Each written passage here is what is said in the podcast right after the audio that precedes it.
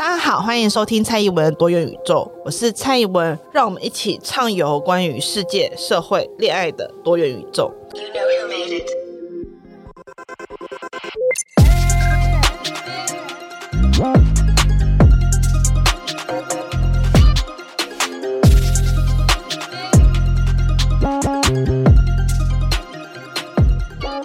Hello，各位朋友，早安、午安、晚安，欢迎收听今天的恋爱 QA。今天的 QA 只有一题，就是我的多话终于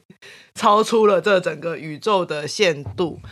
今天的这题呢，其实是在讨论说，在战争逼近的台湾，如果双方对于战争时的决定不同，会不会影响到双方要不要进入关系？我觉得这题可以衍生的问题其实非常非常的多，所以我就想要把它稍微扩大一点，就是在讨论在。战争当中，或是在不稳定的社会当中，我们要来诉求一个稳定的亲密关系，这件事情是可能的吗？它会不会影响到我们对于关系这件事情的看法？所以，简单来说，今天我们要讨论的事情，就是在不稳定的社会中，要如何谈稳定的恋爱。那我先说，我对这题并没有一个明确的答案，就是我没有办法给大家一个我觉得一定要这样的答案，毕竟我。严格来讲，我没有经历过什么不稳定的社会，我也没有经历过战争，所以我这边想要先分享一个很久很久以前，我其中一个同事跟我分享了他家族的故事，是关于他奶奶辈的一个故事。有一个老奶奶呢，她就是。算是有钱人家的女儿吧，在那个年代能够上到一定程度的日式教育，就是她是日本殖民统治时期，然后她有办法上到一定程度的日式教育，然后日文非常非常的流利。她在呃成年的时候呢，她就跟台湾在地的一个日本人恋爱结婚，所以她说她奶奶是一个日文非常流利，而且甚至是会一些基本的。日本的乐器，像三弦琴之类的女性。总之呢，在她结婚不久过后，就爆发了二次世界大战。那在战争当中，她的伴侣当然也就被号召去打仗，于是她就跟着她的伴侣去了菲律宾。在菲律宾，她奶奶就学会了英文。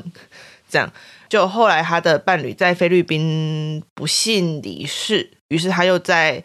跟着大军回到了日本，因为退守就回到日本。然后到了日本的时候，就发生了日本战败，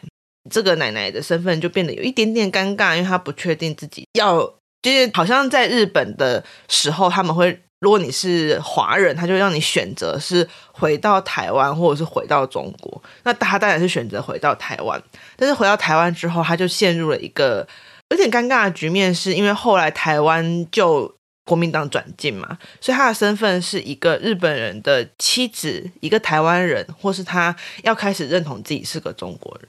那我会讲这个故事的原因，并没有要去讨论这么复杂的国族情节。Maybe 有一天这个节目会讨论这件事情，但不是现在。我要说的事情是，我听到这个故事的时候，其实我觉得蛮感动的，因为他其实原本是要跟我讲一个他爷爷奶奶的爱情故事，就是他奶奶如何在。这个流动的时间里，仍然爱着他的爷爷，然后辛辛苦苦的把小孩子养大。但是我想要表达的事情是，在听他的故事的时候，我很震惊。可是后来我在跟其他人分享这个故事，就是我听到了一个很美的故事，然后分享给我身边一些朋友的时候，我却发现了，对于很多我身边朋友的爷爷奶奶辈，流离是一件常态，就是。流离失所，或者是在战争中谈恋爱，都是他们那一辈很常经历的事情。然后我就突然惊觉是，对耶，我的爷爷奶奶辈，我的阿公阿妈辈，我的阿公阿婆辈，是经历过战争的世代，所以他们的爱情也是经历过战争的爱情。无论他们的婚姻有没有爱情的存在，或者是他们的爱情是不是在婚姻内。他们的关系是经历过战争的，例如说我的阿公，就是我的外公，他前阵子过世了，然后他也是一个日语比中文流利很多的老爷爷，那他就曾经当过日本的军夫。那我印象很深的事情是我有一年，我跟我妈妈还有我的阿公一起去日本玩，然后在经过横滨的时候，因为我阿公是个很少很少讲话人，他是有点寡言的人。一部分可能是因为我的客家话很烂，那我又小时候听不懂日文，然后我阿公不大讲中文，所以我觉得他很少话。那简单来说，他就突然对着我们这些晚辈，还有他的女儿们说，他看着横滨，就想到他当时就是从台湾被载着，然后。在一艘船里面，非常非常年轻，大概十几岁而已，然后就从横滨被送上船上，然后就被去当军夫。这样，我在听到我朋友爷爷奶奶的故事之后，我在想起我阿公的故事，就发现了，其实不稳定的社会、战争的社会，距离我们的时间并没有很遥远，可能是。从我们父母辈开始的那种所谓经济带头的时代，乃至于到我们现在这种比较偏向于个人主义式的时代，让我们很习惯战争好像距离我们很遥远。可是实际上，战争从来都不是不可能的选项，也从来都不是一个在历史上距离我们什么十分遥远的时代。就是台湾从来没有所谓的百年和平，我们没有说什么我们已经和平了一百年这件事情。就在五十年前，我们才刚结束了一个可能会造成颠沛流离的战争。所以我这样讲的原因，是因为大家如果要问怎么在战争的时期维系关系，搞不好其实最好的办法是回去问自己家的阿公阿妈，或者是问自己家的阿公阿婆，就是这可能是他们是真的经历过这件事情，他们也真的在战争当中维系关系，所以他们可能是一个更好的教学对象吗？的问号。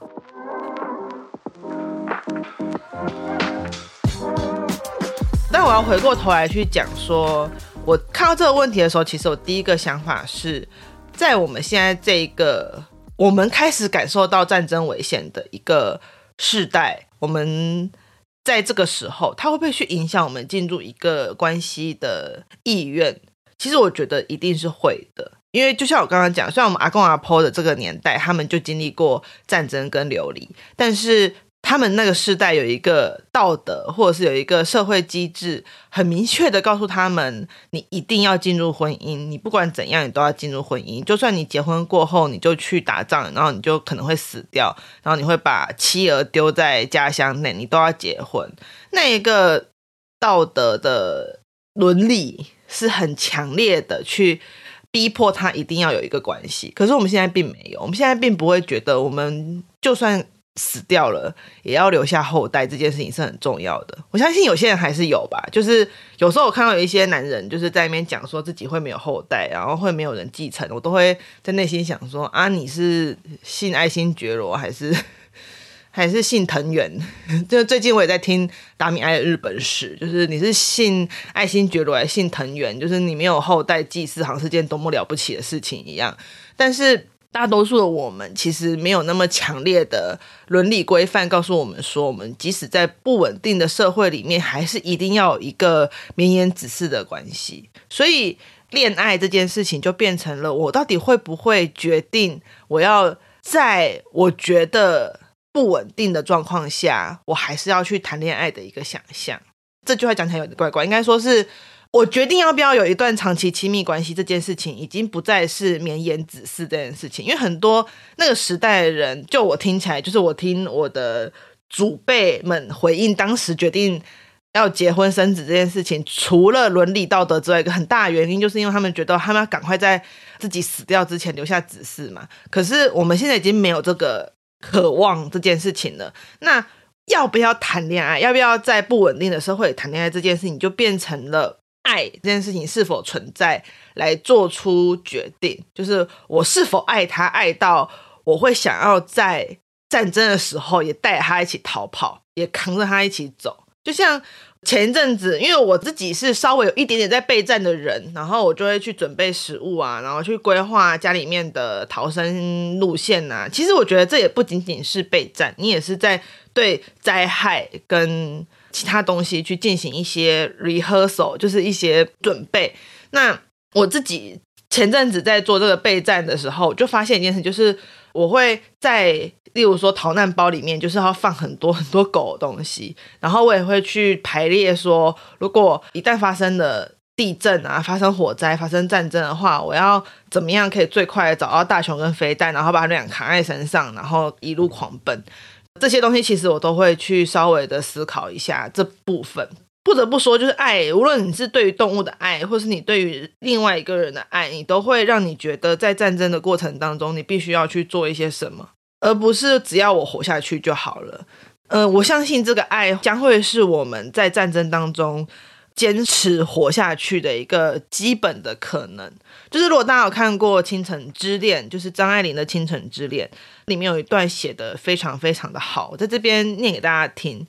故事中的主角就是白流苏，就是他其实是一个原本只是想要傍个大款，找个有钱人结婚，就后来他跟这位仁兄他们在香港反而碰到了当时的战火，然后就流苏到了这个地步的时候。他反而懊悔，他有柳原在身边。一个人仿佛有了两个身体，也就蒙了双重危险。一颗子弹打不中他，许还打中他。那个他就是人字部的他。他若是死了，若是残废了，他的处境更不堪设想。他若是受伤了，也会为了怕连累他，只有横了心求死。就是死了，也没有孤身一人死得干净爽利。他料着柳原也是这般想，别的他不知道。在这一刻，他只有他，他也只有他。我觉得这段话很清晰的点出了一件事情，就是在战争的时候，爱一定是会让你愿意去度过战争的重要力量。可是它同时也是一个让你有被拖累的可能。你可能会因为爱而去在意，跟因为别人而感到伤心，或者是原本你可能也想说啊，算死了就死了。可是因为爱，或因为你期待其他人不要过那么痛苦，所以你就会去不要让自己死得这么干净爽利。所以有时候我觉得，在战争当中的爱情，很大一部分是一种累赘，可它同时也是一个活下去很重要的希望。至少在各种文学作品当中可以提到的部分是这样，但是无论如何，我们现在并不是真的在战争当中，我们只是存在着一个战争的恐惧。所以在这种时候，我们如果要进入一段亲密关系，而你又担心接下来会不会发生战争，或者是接下来的社会会不会更不稳定，其实我要坦白来说，就算接下来不发生战争，我们的社会可能也会逐渐的从稳定迈向不稳定。因为不仅仅是台海的问题，也不仅仅是俄乌的问题，当然这两个都是问题。然后俄罗斯跟中国都会是持续的扮演这个世界上的 trouble maker，这是肯定的。但是我觉得最大的重点是来自于未来我们所要面临的是急剧变动的社会，无论是从 ChatGPT 或者是从 AI，或者是从金融体系，大家可以看到，就是美国开始升息，升到 crazy。从金融体系的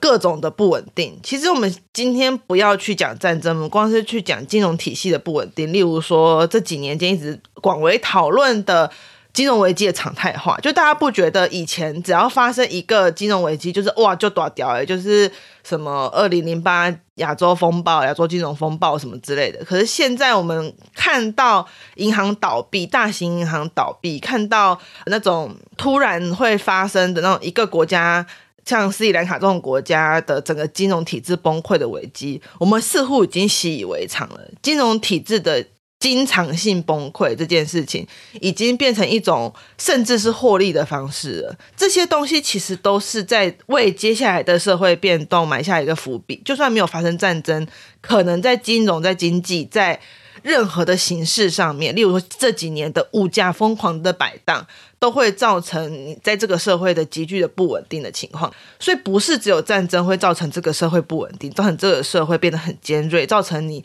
甚至有近乎于逃难的感觉。更重要的事情其实是，你有没有办法去确认你爱上的这个人，或者是跟你处于关系的这个人，在不稳定的这个社会当中，你仍然愿意跟他执手同行，仍然会觉得我们两个人的关系是可以帮助对方，也帮助我自己，在这个不稳定的社会当中活下去的一个助力。所以去评估这件事情，可能就会是我们现在进入关系一个蛮重要的根本。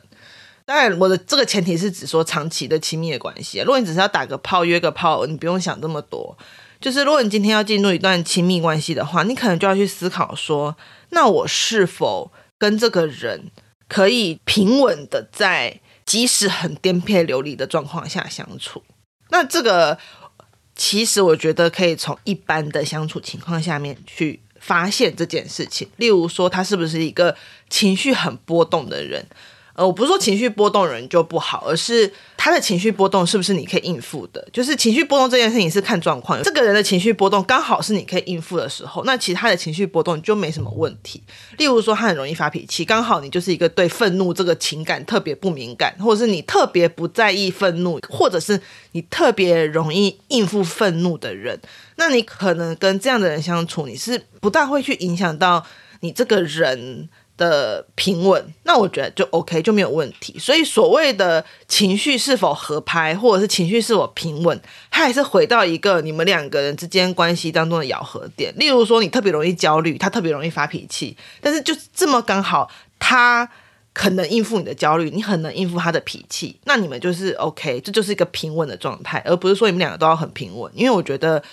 我们要找到两个都很平稳的人，这件事情太困难了。而且我也相信，多两个人都很平稳的人，你也不会困扰到来问我恋爱上面的 QA。那这是第一点，就是双方是否能够让对方平稳的去面对接下来你们所可能会面对到的难题。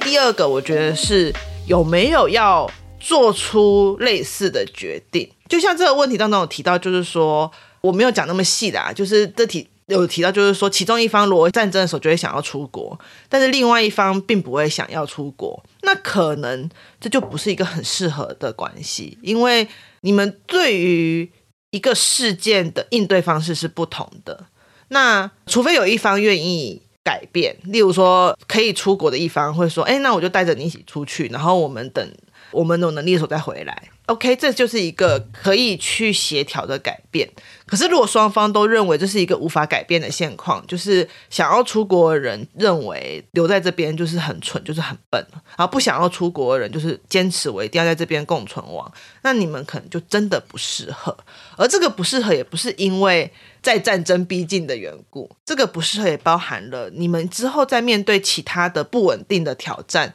可能也不会那么的合拍。例如说，如果这个人他面对战争或面对其他事情，他的想法都是我要用出国来解决这个问题，或者是我有能力出国，我有能力离开，我就要离开的话，那他可能，例如说他在面对金融体制的挑战、经济突然大衰退的挑战，他可能也是用同样的态度在面对这件事情。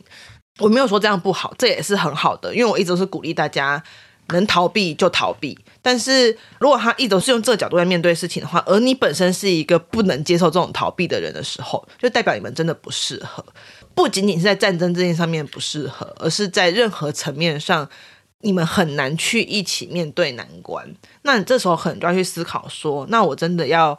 去进入一段关系吗？跟无法一起面对难关的人，当然不是说今天你跟一个人他。无法进入难关，他就代表你们两个不适合，因为有可能就这么 lucky，你们两个人很合痛，只是无法一起面对难关而已。如果是这样子的话，那你们可以尝试，就是我们只谈快乐的恋爱。当我们碰到难关的时候，我们就自己相互离开，这也没有什么不好。就像我说的，就是关系这件事情上面，任何关系最终都是要回归到自身，去了解自己到底。所需要、所想要的事情是什么？而我觉得这几年我对于战争的想法也开始产生了很大的转变。可能是因为我前阵子在准备资格考，然后在准备资格考的时候，就觉得我自己对于欧洲史的理解很片面、很不完全，所以我就开始去大量海 K 了世界史的书。毕竟在准备资格考的时候，你就会念很多欧洲人跟美国人的东西，然后你就觉得说他们在书中所提到的历史事件，当然不是说不了解，可是那个了解是维基百科程度的了解，所以我就会想去看一些类似的书籍来补充那里面的资料。然后越是看着欧洲历史，就是一个打打打打打打打，就是一下英法打仗，一下法德打仗，一下英国又会跟某一个国家打仗，然后瑞典会成为一个用很强的佣兵，然后到处跟大家打仗。在看这些故事的时候，其实我逐渐的对和平跟对战争的想法产生了我觉得蛮大的改变。当然，我还是一个强烈的反战主义者，就是我还是要坦白说，我认为战争这个东西，它就是一个。对于平民财产跟生命的侵略，然后最后所成就的，通常也都不是平民，特别是针对于女性来说，女性在战争的时候面临的往往是性、生命的暴力的对待。可是女性在战争之后，通常是获利最少的族群。所以，我觉得作为一个女性主义，通常都一定会是一个反战的人。可是，反战这件事情，它的前提是在于我有没有这个能力去跟人说，我是一个反战主义者。就是以前我会觉得，只要是战争都是不好的，只要是战争这件事情都是疼痛，都是不祥的事情。现在我还是这么觉得，可是我现在会觉得说，你从过往去看到的所谓的和平，或者是你从历史当中所看到所谓的长期的和平，它从来都是有代价的，它从来都不是。静态的和平。如果说大家有看过巨变的话，其实伯安你有提到嘛，就是欧洲所谓的百年和平，它其实一直也都是一个恐怖平衡的状态。它之所以会和平的原因，是来自于他们对于其他殖民地的巧取豪夺，来维持住他们欧洲母国内的所谓的一个和平的一个状况。而他们那个和平，它其实也是一个。一直不停在变动当中的和平，例如说经济的或者是军事上面的一种互相压抑上面的一个和平。我也就是说，和平它从来都不是一个 easy to get 的东西，不是大家很快乐出来说，哎，你跟他好，你也跟他好，那我们就和平了。从来都不是这个样子。和平是一个动态的状况，它必须要时时刻刻的去在不同的权力关系当中取得平衡，所以。取得战争的武器这件事情，或取得战争的实力这件事情，它终将是和平的一环，它不会是与和平无涉的事情。和平跟力量，它很多时候是一体的，它是在一起的。虽然这件事情很可悲，就是这件事情我还是觉得是一件可悲的事，但它是没有办法的。回过头来，当我们在讨论恋爱的时候，因为我们这题还是恋爱 Q&A，我们不能让它最后 ending 在我对于和平跟战争的看法。如果我们回到谈论在疑似可能会战争的时候，我们到底要不要决定自己进入关系这件事情？嗯，我自己是觉得不要想这么多，想谈恋爱还是去谈，想要怎样的关系，不要觉得它跟所谓的和平或者所谓的稳定时节有这么大的差异，因为所谓的和平或所谓的稳定的社会，可能都。只是一直都是我们的一厢情愿，可能和平或者是可能稳定这件事情，一直以来都并不是真的真真正正的存在。只是在过往的时候，战乱离我们没有那么近，或者是战争离我们没有那么近，不稳定没有离我们那么近，所以我们没有感受到。而他当他贴身的时候，我们才特别特别去体会这件事。这大概是我这几年思想的一个转换。这也特别影响到了我对《哈利波特》某一个剧情的一个转换，就是我小时候非常不能理解，